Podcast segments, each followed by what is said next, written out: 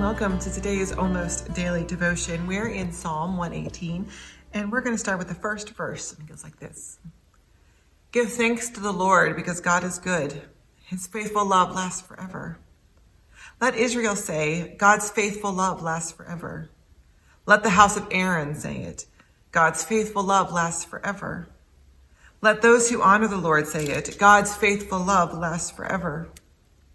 In tight circumstances, I cried out to the Lord, and the Lord answered me with wide open spaces. The Lord is for me. I won't be afraid. What can anyone do to me? The Lord is for me as my helper.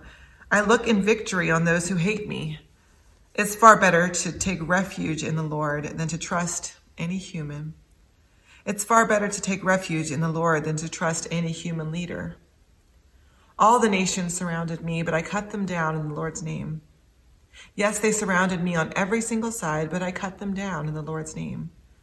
They surrounded me like bees, but they were extinguished like burning thorns.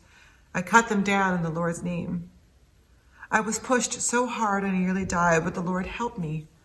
The Lord was my strength and protection. He was my saving help.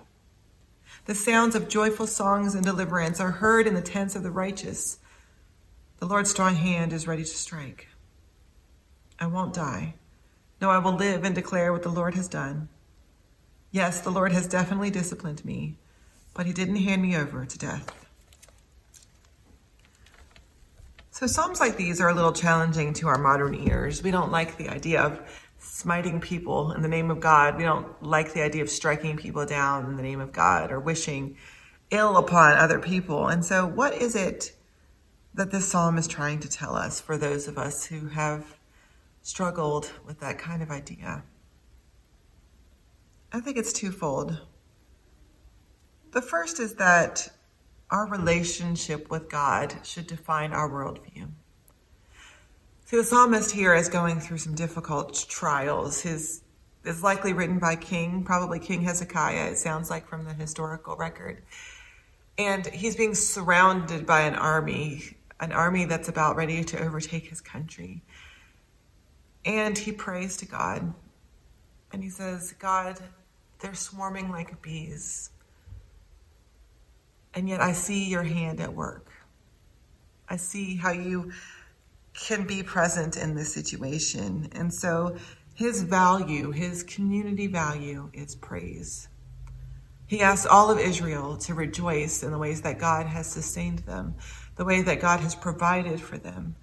He asks all of Israel to see the story not as one of distraught or despair or hurt or anger, but of, of a reality where God continues to work and God continues to be active.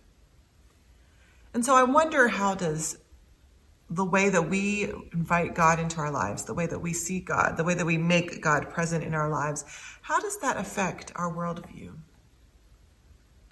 How do we see the world through a lens of praise, a lens of celebration, a lens of joy, instead of focusing on the things that may be out of our control, the things that may be negative, the things that may be hurtful?